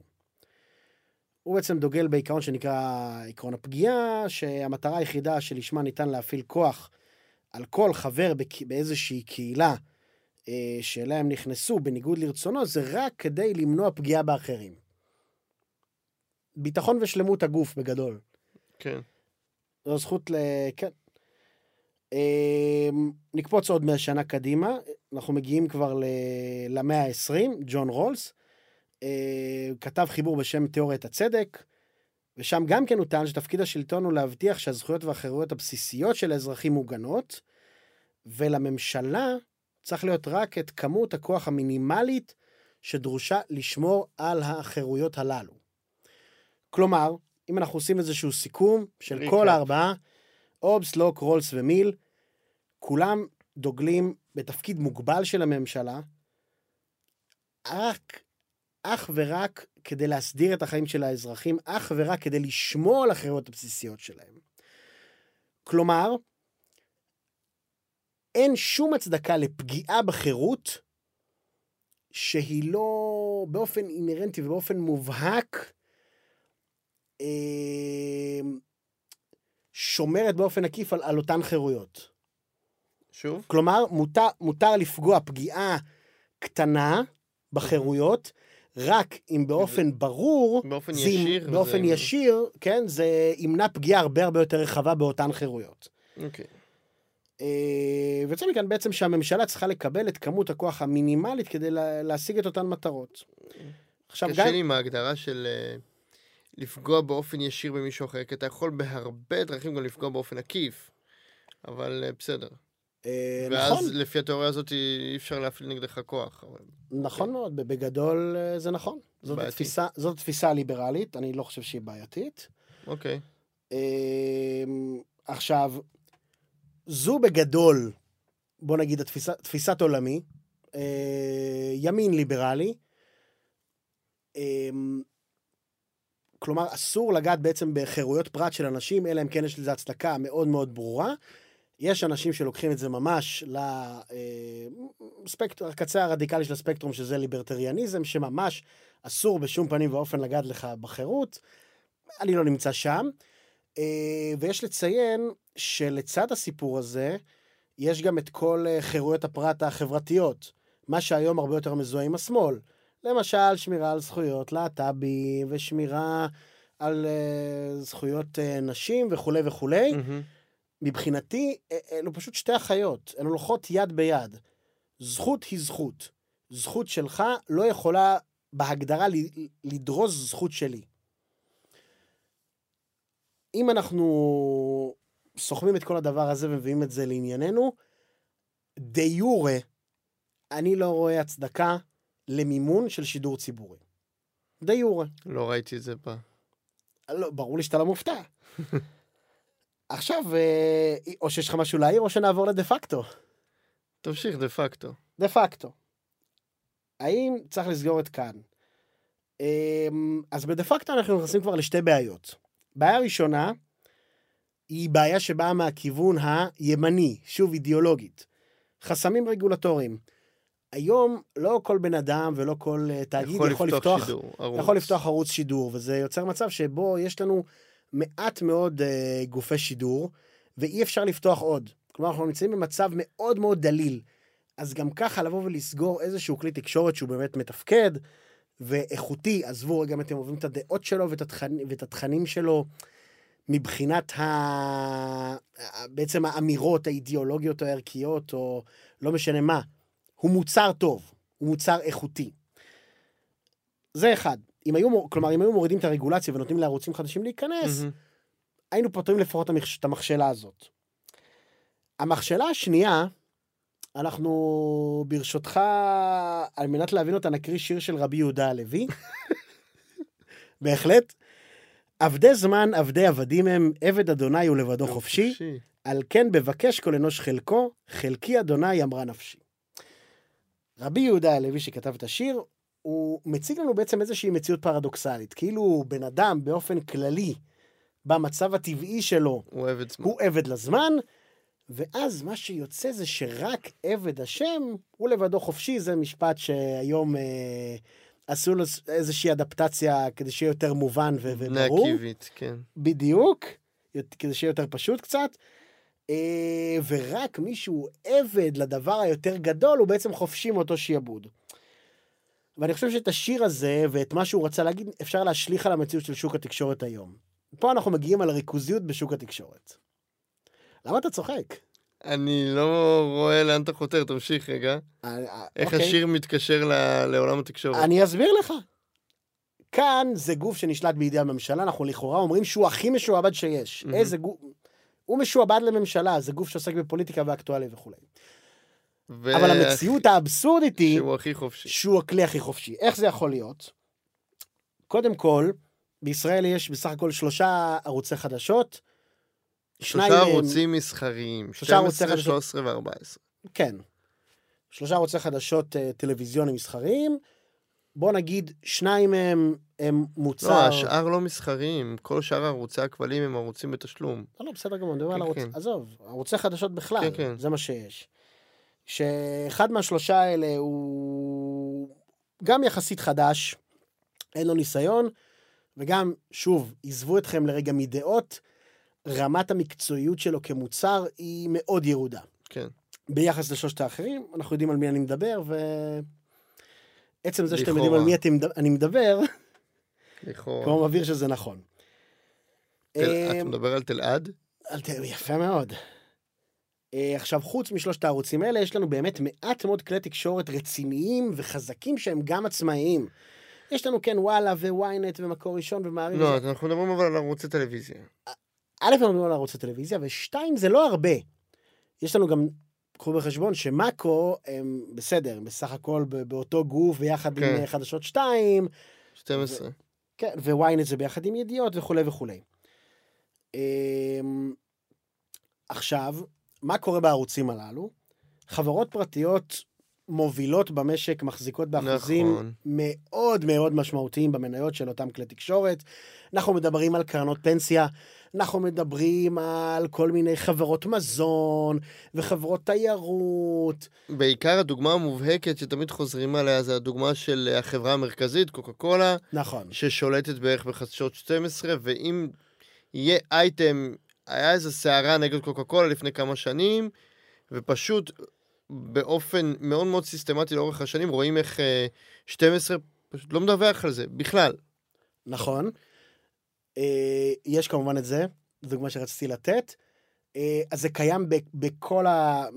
בכל שלושת זה הערוצים קיים האחרים. גם אצל 13 וגם אצל 14. אבל לא רק בערוצי החדשות, זה קיים גם בעיתונים, וזה קיים גם גם באתרים. מעבר לזה, הם ערוצים מסחריים, כלומר, הם משועבדים לרייטינג. ההחלטות שהן ייקחו, החלטות התוכן שהן ייקחו, והחלטות, אה, זה בעיקר החלטות תוכן, כי זה גם אה, איזה אייטמים להראות ומתי, ואילו תוכניות לשדר ומתי, אלו החלטות שיילקחו לפי ההשקעה של המפרסמים, בסופו של דבר. הם לא יילקחו לפי האיכות, או לפי התרומה הציבורית, או ההשפעה הציבורית, או לפי העניין הציבורי, אם זה חדשות, אלא לפי מה, ש... מה שימכור יותר. כן, וזו אולי לא הייתה בעיה, אלא אולי היה סיפור של הרגולציה. שבפועל היא גורמת לזה שיש לנו מעט מאוד אה, כלי תקשורת. אם הם יותר כלי תקשורת, אני לא חושב שזאת הייתה כל כך בעיה. אני לא חושב שהרגולציה היא הבעיה שבגלל, ב, ב, ב, שהיא האש- האשמה בזה שאין לנו עוד כלי תקשורת. זה לא רק הרגולציה, כי קשה מאוד היום להחזיק ערוץ תקשורת. לממן דבר כזה זה מפלצת, עזוב רגולציה. זה מימון שרק ערוצים חזקים כמו 12 ו-13 שיחסית חלש שלה, ו-14 שעוד יותר חלש, יכולים להרשות לעצמם להחזיק דבר כזה. זה מפלצת, וזה תקציבים אדירים. באמצעות ו- אותן חברות. ואתה יכול להחזיק רק באמצעות אותן חברות ובאמצעות פרסומות. המון, המון, המון פרסומות. זה הכסף. בלי זה, אה, זה אוויר לנשימה. אה, נכון. ולכן המדרוג, שגם מדברים פה על שיטת המדרוג, ואני לא יודע אם אנחנו אה, נספיק להעלות את זה היום, אבל אה, שיטת המדרוג פה היא, היא בעייתית מאוד מאוד היום. אה, אני לא יודע אם ניכנס לזה. ת- תגיד במשפט, למה זה גרוע? במשפט היא לא מייצגת באמת את... אה, היא לא מייצגת בצורה די טובה מי באמת צופה וכמה צופים אה, בתוכניות. ואגב, כאן 11 בכלל כפופה למדרוג, כי אה, היה לה רייטינג במשך כמה שנים, ופשוט היא סירבה לשלם לאתר המדרג, לגוף המדרג. אה, למרות שהתרו בפניה כמה פעמים, פשוט לא משלמת לו, והיום אין לה מדרוג, היא לא, היא לא מדורגת. אף אחד לא יודע כמה רייטינג יש בכאן 11. יש עדיין לא הערכה של רשמי. כמה רייטינג יש יש לה, אבל הערכה, כן. לפי מה שהיא נוגסת בערוצים אחרים, אבל זה לא מדויק. כן, זה דווקא יכול להיות משהו בעייתי בעיניי, כלומר, בעיקר כשאתם גוף ציבורי, אז לא לפרסם את הדבר הזה, אני חושב שזה בעייתי. זה לא לא לפרסם, זה לא לשלם כסף לגוף שימדוד את זה, כי זה לא אכפת לנו. כי אנחנו לא מוכרים פרסומות. או, זהו, אם, אם זה בא ממקום... הם מוכרים פרסומות, אגב, יש תשדירים בכאן 11, אבל... אה, חסויות. הם נותנים, זה גם, זה לא רק חסויות, הם גם נותנים את זה, הם נותנים לפי תוכניות, לפי איזה מין מדרוג פנימי שלהם ואיזה הערכה עצמית שלהם, ואיכשהו המפרסמים זורמים עם זה. לא ברור לי איך זה עובד. אוקיי. אה, בקיצור, לפי מרכז המחקר והמידע של הכנסת, אה, ונייר עמדה של המכון הישראלי לדמוקרטיה, שאתם יכולים למצוא אותם בכמה קליקים בגוגל, אפשר לראות בעצם את כל ההסתעפות בשוק התקשורת בישראל, אנשים שיש להם יד ורגל ביותר מכלי אחד, וכל מיני גופים שמחזיקים באחוזים גבוהים מאוד בחברות מסוימות. ולצד קוקה קולה שאמרת, אה, יש לנו אפילו משהו שאני חושב שהוא יותר חמור, ארבע- כ-41 אחוזים אה, מהמניות בידיעות אחרונות, העיתון הראשון או השני כן. המצליח כן, בארץ, כן. נמצאים בבעלויות של בנקים, 34 אחוז Mm. בבעלות בנק הפועלים, 7 אחוז בבעלות של בנק דיסקונט. בוא נגיד שביקורת על בנקים זה משהו די נפוץ ש... שהתקשורת עושה, או כן. לפחות אמורה לעשות, וזה מאוד מאוד בעייתי, שלמעלה משליש מהמניות בעיתון מוחזקים על ידי הבנק החזק בישראל. כן. מאוד מאוד בעייתי. אז כל הדבר הזה יוצר לנו איזשהו מצב אבסורדי, לפיו דווקא עבד המדינה הוא לבדו חופשי. בין היתר, כמובן צריך להזכיר, והוא לגמרי לא כפוף למדינה. או, שכאן הוא לא באמת עבד המדינה, כלומר הוא ממומן, הוא לח... ממ- הוא ממומן נכון. על ידי המדינה, אבל יש הוא לא באמת, מבוקר. יש הפרדה מוחלטת בין, אה, בין המדינה לבין הערוץ, אי אפשר לומר לו איזה תכנים לשדר, לא נכון. לשדר, וכולי וכולי. עכשיו, אני עשיתי איזושהי בדיקה הוא למשפט כן משווה. כפוף, אבל כמובן ל- לרגולציה ולרשות השנייה, זה כן. בוודאי, כן, זה בוודאי. אני עשיתי איזושהי בדיקה של אה, משפט משווה, מדינות שיש בהן שידור ציבורי, שמותר לו לעסוק בפוליטיקה ואקטואליה, ולמדינה אין שליטה בתכנים שלו. אז ככה, בארצות הברית, הפלא ופלא, יש שידור ציבורי אה, בטלוויזיה, רשת PBS, יש גם רדיו NPR, יש בשוויץ, יש בבריטניה את ה-BBC, גרמניה, צרפת, קנדה, אוסטרליה, ניו זילנד, הולנד, איטליה, ספרד, אסטוניה, כמו אצלנו, שלמדינה אין חלק בזה? כן, כל המדינות הנורדיות, כן, אמרתי בהתחלה, שלמדינה אין מידת אין- השפעה שם, מהמם. אז יש עוד כמה מדינות שלמדינה יש איזושהי השפעה חלקית, לא נכנסתי לעומק מה זה אומר, כמו מהמם. יפן ודרום קוריאה. אמ, ואיציק הסיני. איציק הסיני, שם למרבה הפלא, למדינה יש 100% השפעה בערוץ. כן. אצל איציק הסיני וסין, כן. אה, אבל אנחנו רואים באמת שרוב מוחלט של המדינות המערביות כן מחזיקות בכלי תקשורת אה, ציבורי, כלי תקשורת ציבוריים. עכשיו, משפט משווה, זה לא משפט משווה, באמת, זה, זה סתם השוואה לעולם. אני משתמש בביטוי הזה, כי משתמשים בו במשפטים פשוט. זה איזשהו כלי קצת בעייתי מבחינתי, כי בסך הכל, אה, אני לא חושב שברמת העיקרון אתה צריך לקבוע מדיניות לפי, אוי, בוא נראה מה השכנים עושים. זה לא באמת אומר, זה כן נותן לך איזושהי קריאת כיוון. אם כולם עושים את זה, אם כל המדינות הלגיטימיות עושות את זה, סיכוי לא רע שזה בסדר. אה, זה עדיין לא צריך להתוות לנו מדיניות, אנחנו לא חייבים להיות כמו כולם. אה, אבל זה איזושהי נקודה לחיזוק. אוקיי, בוא... זה רק מראה שזה... אני אתייחס לשתי הנקודות שהעלית, שזה לא שחור ולבן. כשאתה אומר, אני נגד אה, זה שהמדינה תתעסק בכלל בשידור ציבורי, אתה לא רואה את הלגיטימציה, כי המדינה לא צריכה להתעסק בזה. כלומר, היא לא יכולה לכפות על האזרחים לשלם על דבר כזה. אני חושב שהאחריות של המדינה היא הרבה יותר גדולה ממה שאתה תופס, והדברים שהמדינה צריכה להשקיע בהם כסף היא יותר ממה שאתה חושב. זה, תסביר זה, לי למה זה לגיטימי. זה... אני לא מדבר ספציפית על התאגיד, אני מדבר על זה שבסופו של דבר המדינה צריכה לספק לך המון המון המון שירותים. אני לא מדבר רק על שירותים חיוניים, ואני חושב שאם בסופו של דבר, בעיקר בגלל הסיבות שציינת בחלק השני, אם בסופו של דבר המדינה דווקא מייצרת פה איזשהו איזון, ודווקא שומרת על משהו שהוא קצת יותר, אה, אה, יותר איכותי, יותר אה, מנותק, פחות בעל השפעה, וזה דווקא הולך לטובה, ולא כמו מה שהיה בערוץ הראשון, שראינו מה היה שם. אה, אגב, אנקדוטה, אה, יש סרטונים בכאן 11, אני לא זוכר איך קוראים לו, שהוא עושה ביקורת נוסטלגיה, הוא עשה על פרפר נחמד, והוא עשה על אה, לא כולל שירות.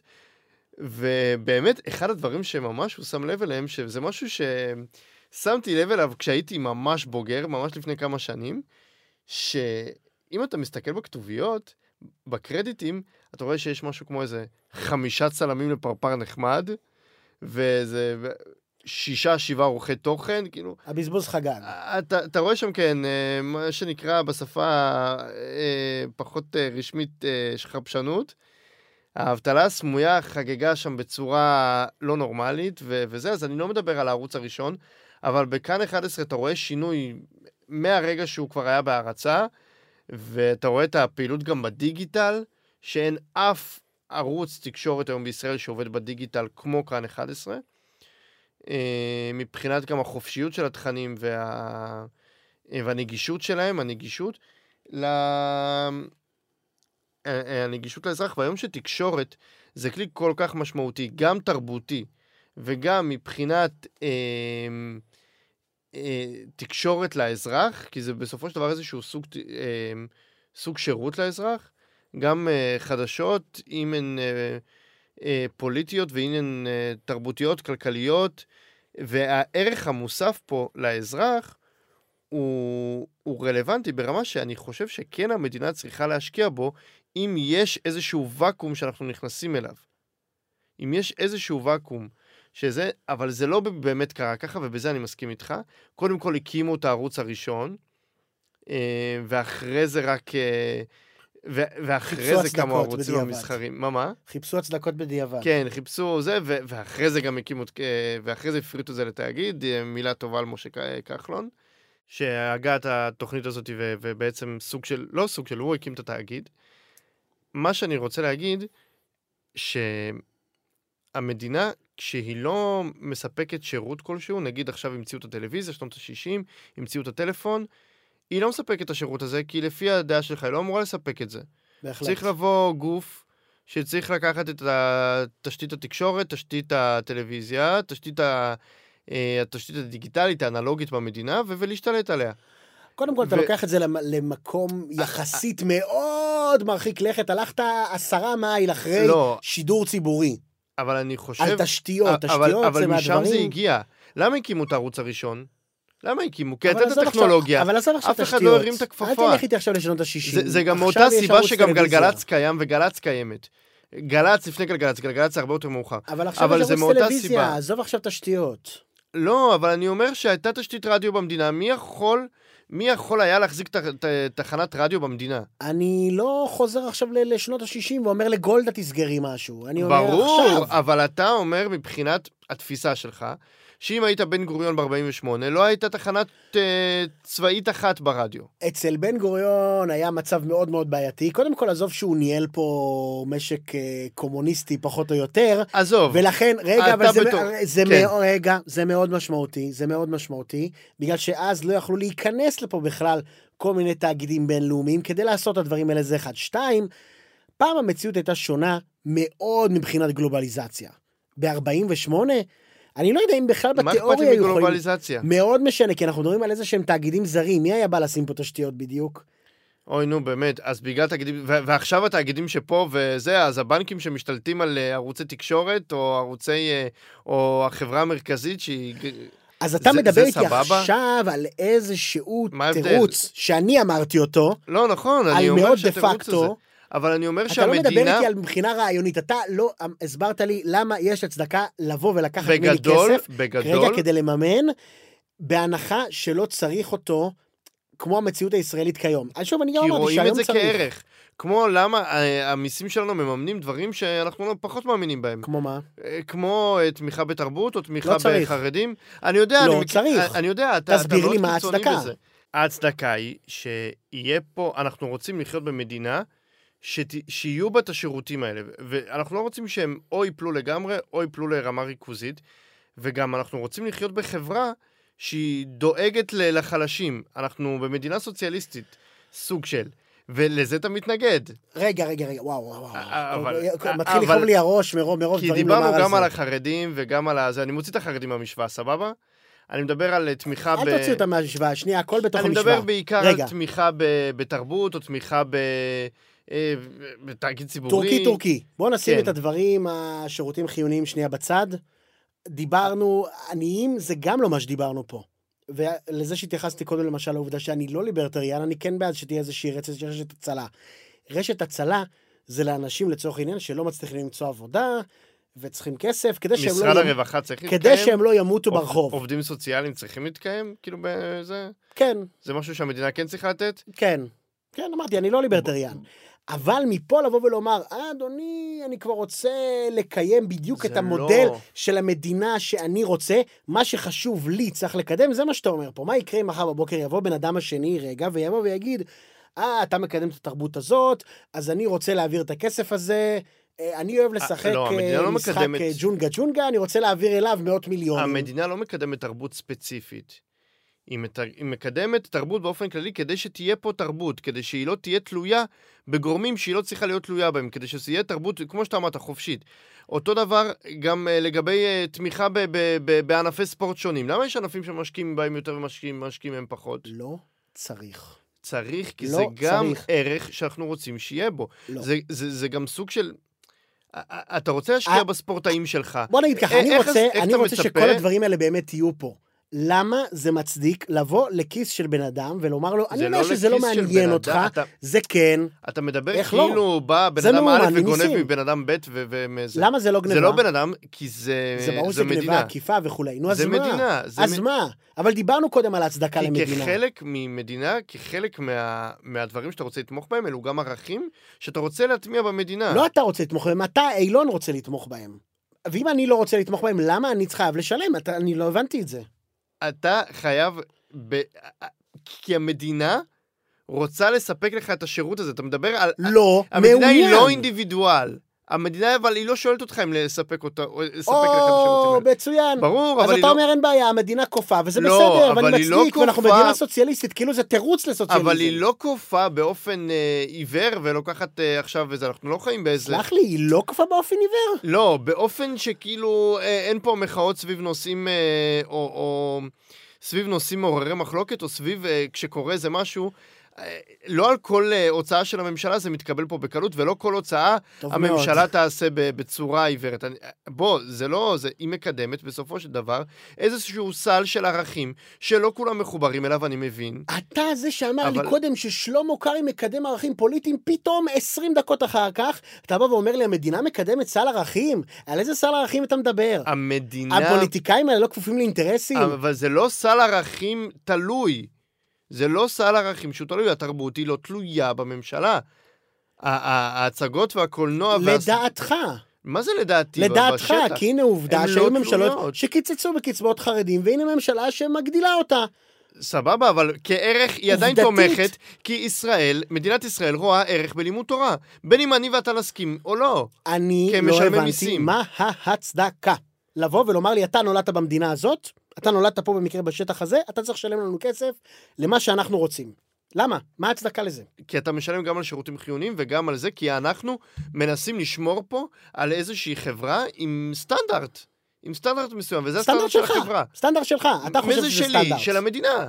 המדינה אתה חושבת מייצג שזה אותה כרגע סטנדרט. כי אתה חושב שזה לגיטימי. אני חושב שזה לא לגיטימי, מייצג המדינה רואה את זה. כסטנדרט. אז מה אם זה סטנדרט? כמו שאתה אמרת אני רואה סטנדרט לבוא דוגמה... ולקחת לך כסף מהכיס, נו אז מה? לא, אבל כמו שאתה אמרת שיש הרבה גופי שידור בעולם שעושים את זה, ש, שיש הרבה גופי שידור, אה, כן. אה, בדומה לכאן 11, הרבה תאומים, אה, ב, אה, הרבה ערוצי שידור דומים ב- בעולם.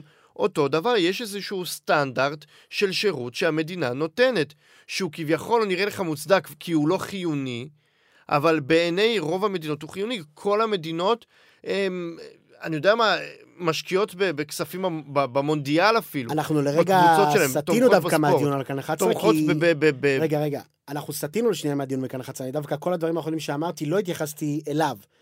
אתה, אתה הכנסת אותנו כבר לא, לעולמות, אבל אני אומר שזה שאני סטנדרט. לא מאמין בכל מיני... אני אומר שיש סטנדרט. רגע, אבל הסטנדרט, אתה מדבר על כאן 11 או על אלף ואחד דברים שהזכרת על קודם? אלף ואחד דברים גם. כל מדינה תומכת בתרבות, ברמה כזאת או אחרת.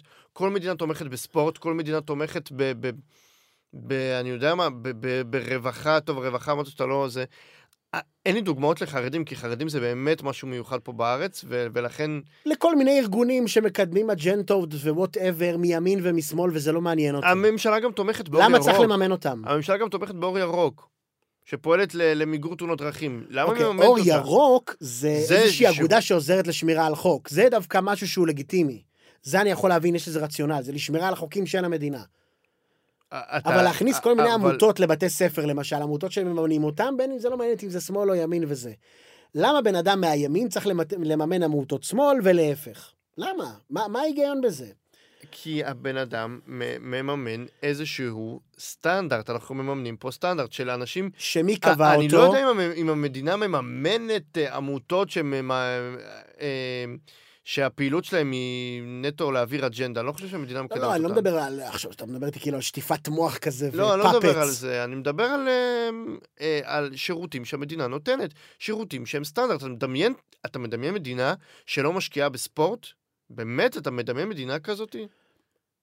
לא חושב שזה קיים, אבל אני הייתי מוריד את, ה, את התמיכה בספורט, כן? ומה היה קורה? רגע, ואת כל התמיכה בהרבה מאוד דברים שהייתי מוריד, חשוב לזכור שלא מדובר על חיתוך ברגע זה ונגמר. גם למשל דיברנו על קצבאות חרדים, ולא בתרבות ולא כלום, לא הייתי מחר בבוקר אם אני הייתי... לא מחר בבוקר, אבל היית מוריד. לאט-לאט? לאט לאט, וזה משהו שרגע... ומה היית עושה אבל בסוף? מי היה מממן את הדברים רגע, האלה? רגע, רגע. קודם כל היו מממנים את זה, השוק החופשי היה מממן את זה, זה אחד. שתיים, גם בתיאוריה, אם הוא לא היה מממן את זה, זה עדיין לא הצדקה לבוא לכל מיני אנשים, לדחוף להם את היד לכיס, באמצעי שכן המדינה כוננה אמצעי שבאמצעותו היא יכולה לבוא ולדחוף לך את היד לכיס, אבל זה בדיוק מה שהיא אתה- עושה. אתה- אתה ברוטלי מדי, אתה ברוטלי, אתה מסתכל על זה תסביר לי. בברוטליות מדי. כל הזמן זאת המנטרה. אמרתי לך, זאת המנטרה, אני קובע לך. סטנדרט וזה. זה כדי לשמור על סטנדרט מסוים. אתה כרגע מבחינתי נציג וגם המדינה. כדי למנוע אתה, ריכוזיות. אתה נציג המדינה, אתה מבחינתי כאילו עובד כן, מדינה כן. כרגע, ואתה כאילו אומר, מה, אני קבעתי סטנדרט, מה זאת אומרת? זה לגיטימי. אבל אני אומר לך, אבל מי אמר שהסטנדרט שלך לגיטימי? אתה אומר לי, מה זאת אומרת? אבל זה הסטנדרט. אוקיי. ואתה אומר, אתה ברוטלי, ואתה קיצוני, ואתה זה... אני עדיין לא שמעתי הצדקה כי אתה אמיתית. סוג של רוצה לחיות במדינה שהיא לא... שהיא לא אה, קיימת, היא לא...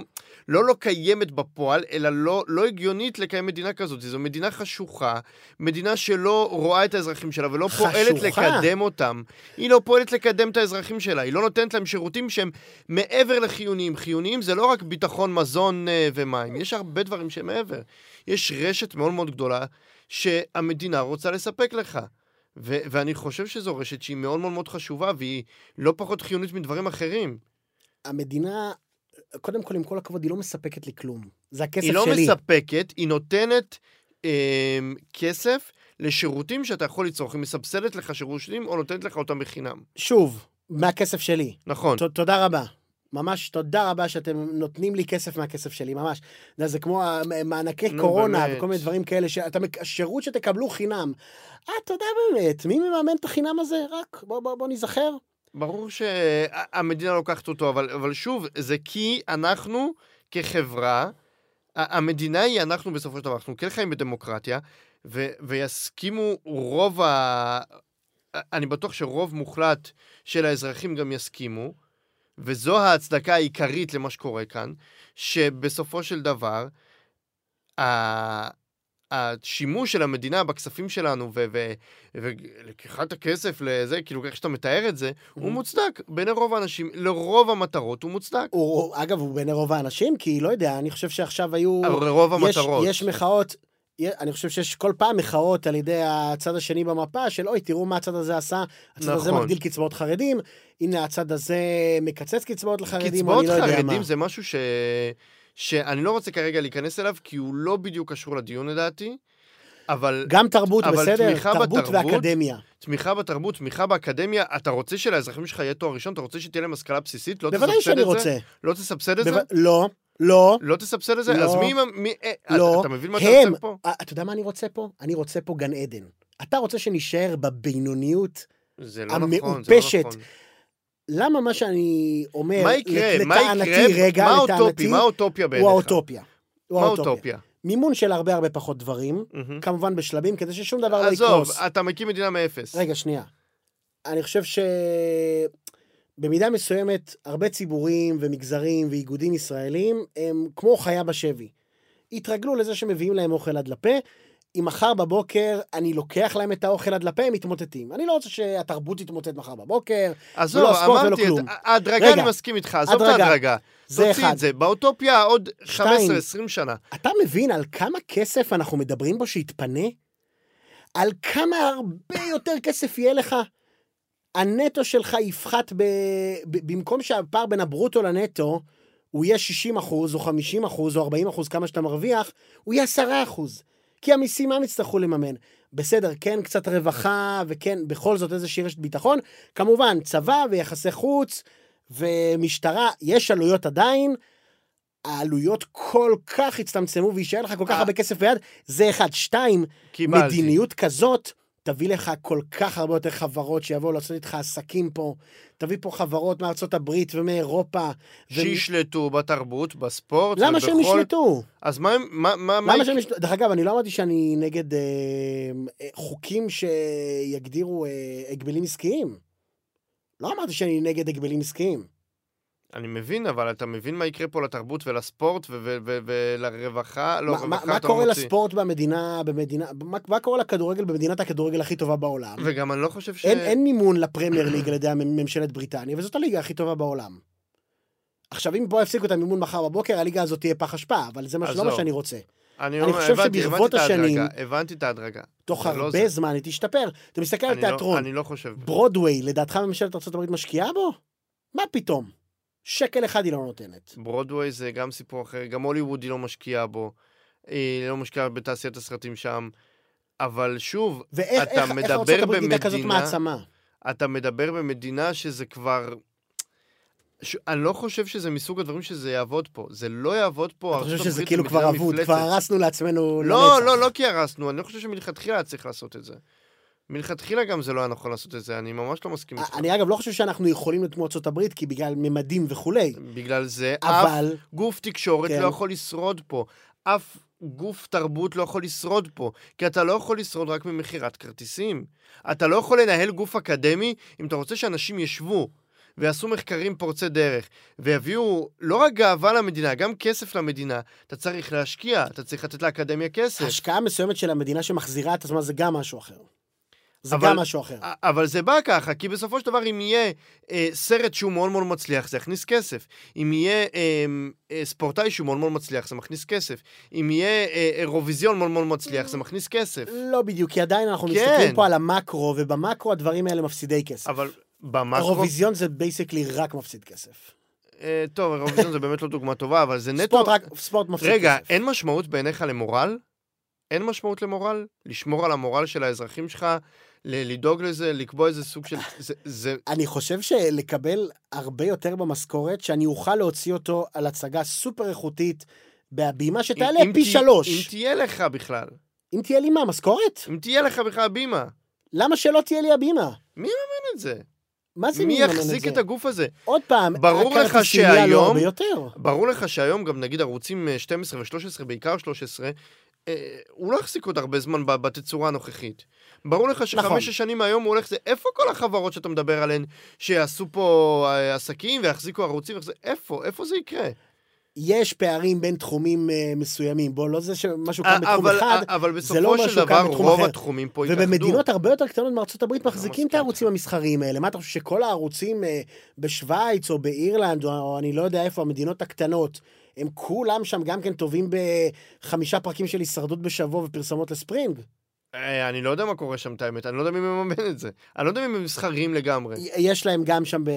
לא- הם- לא- הם- לאו דווקא לשוויץ ול... אבל זה, שוב, אתה- בארצות יש לנו ובריטניה- בעיית ממדים. זה בעיה מאוד מאוד קשה. נכון, יש לנו בעיית ממדים. אתה לא יכול... לכן אתה- לא תהיה פה אוטופיה כמו הברית, אפשר גם אגב אוטופיה יותר טובה ממנה, אבל אה, לא יהיה כמוה, זה נכון. אבל יכול להיות הרבה יותר טוב ממה שקיים פה היום. אני לא חושב. אם לא תיקח לאזרחים את הכסף שהשוק ותחליט גם בשבילם. יהפוך להיות ריכוזי, כמו שדיברת עליו בעצמך. הפוך, לא... כמו שדיברת בכאן 11 ובזה, ממה זה שקורה קם בשוק התקשורת בתקשורת. שבו. מה, מה האינטרס, דרך אגב, מה ההבדל בין תרבות ל, לערוצי טלוויזיה? בערוצי טלוויזיה אנחנו מביאים, או בכלל כלי תקשורת, אנחנו מביאים את האינסנטיב של להיות בעל מניות שם. הם אתה- שולטים אתה בשיח. שולט בית, בדיוק. בדיוק.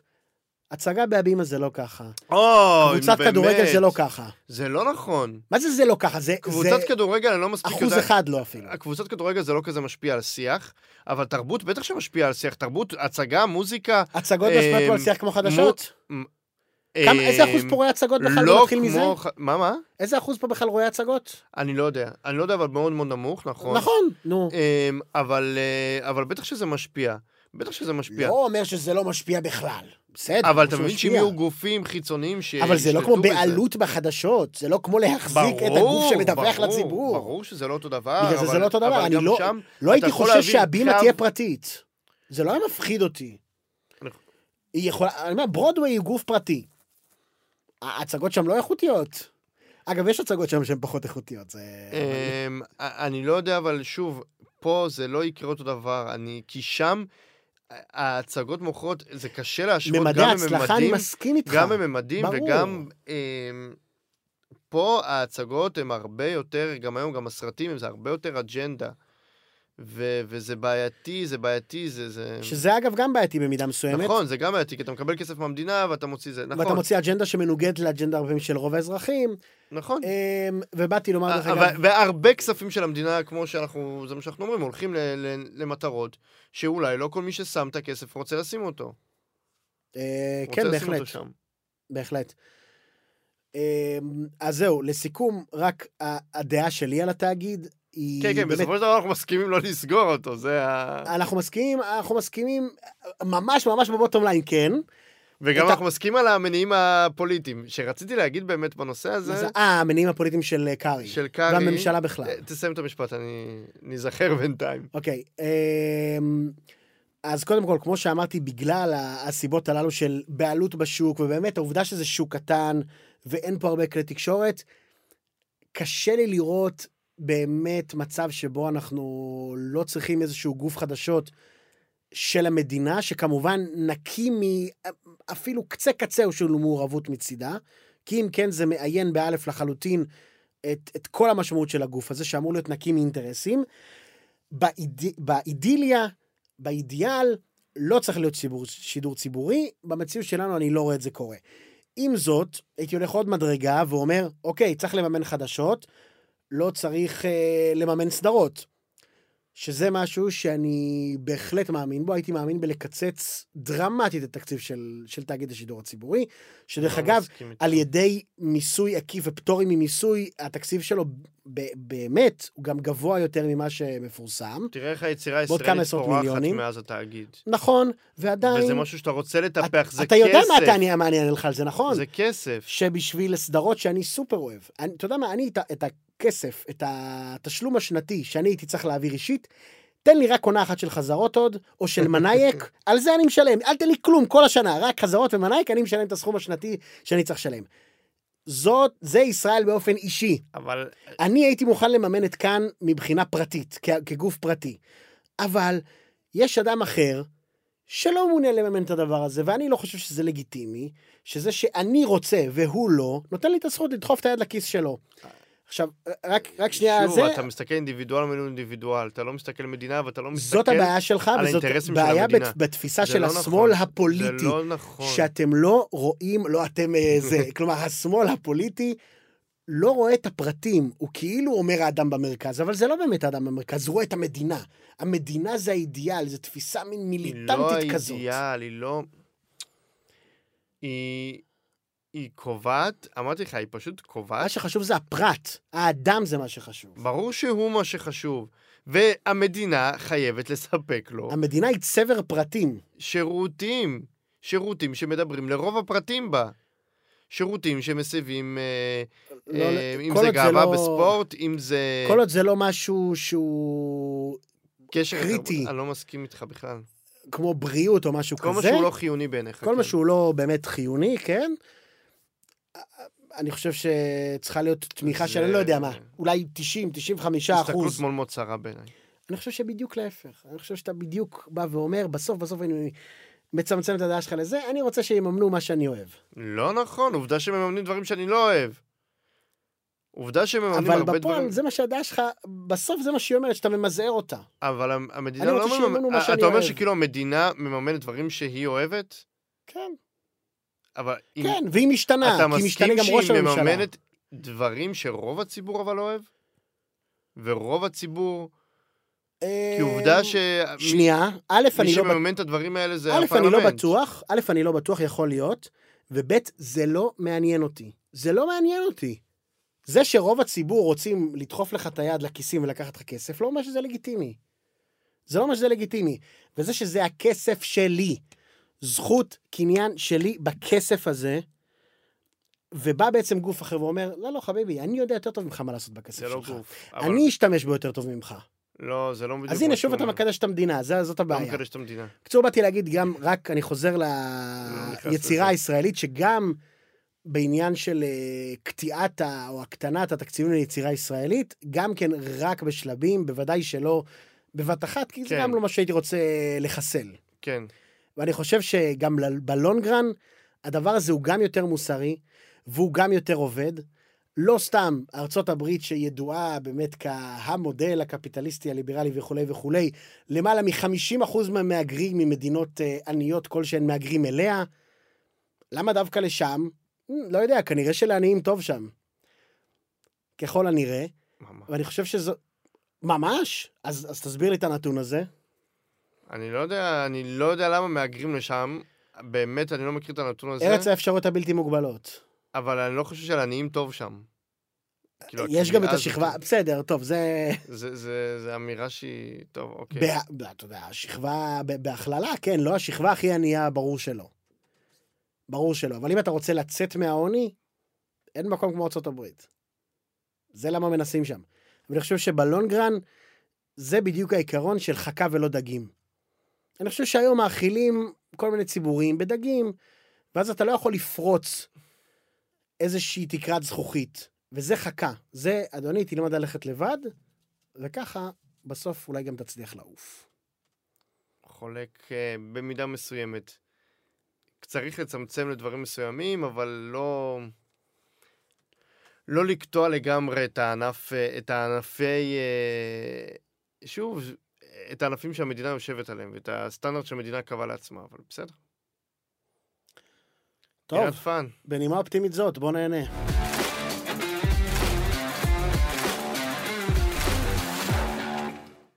טוב, אז בעקבות ה... התגובות החיוביות ל... לקוקו שובב או קורא מפונפן, A.K.A הפתיח של פרק 12, כן, ב- בבזבוז כספי ציבור, אפרופו האייטם הקודם, הסגמנט האחרון שלנו, באמת היה קשה מאוד למצוא או לחשוב על אה, דברים הזויים שהמדינה בזבזה עליהם כסף, אבל במקום זה מצאתי דווקא דברים חמודים אה, שלא ידעתי שקרו במדינה שלנו, סתם בשוטטות. אה, אז אני אתן לך שלושה מקרים. כרגיל, תנחש נכון או נכון, והחלפנו את האות לתשובה נכונה ולא נכונה, אז אתה, אתה תופתע. הופה. אתה תופתע. אה, טוב, העובדה הראשונה. מפקד הפלמ"ח היה דוגמן עירום ומתאבק מקצועי.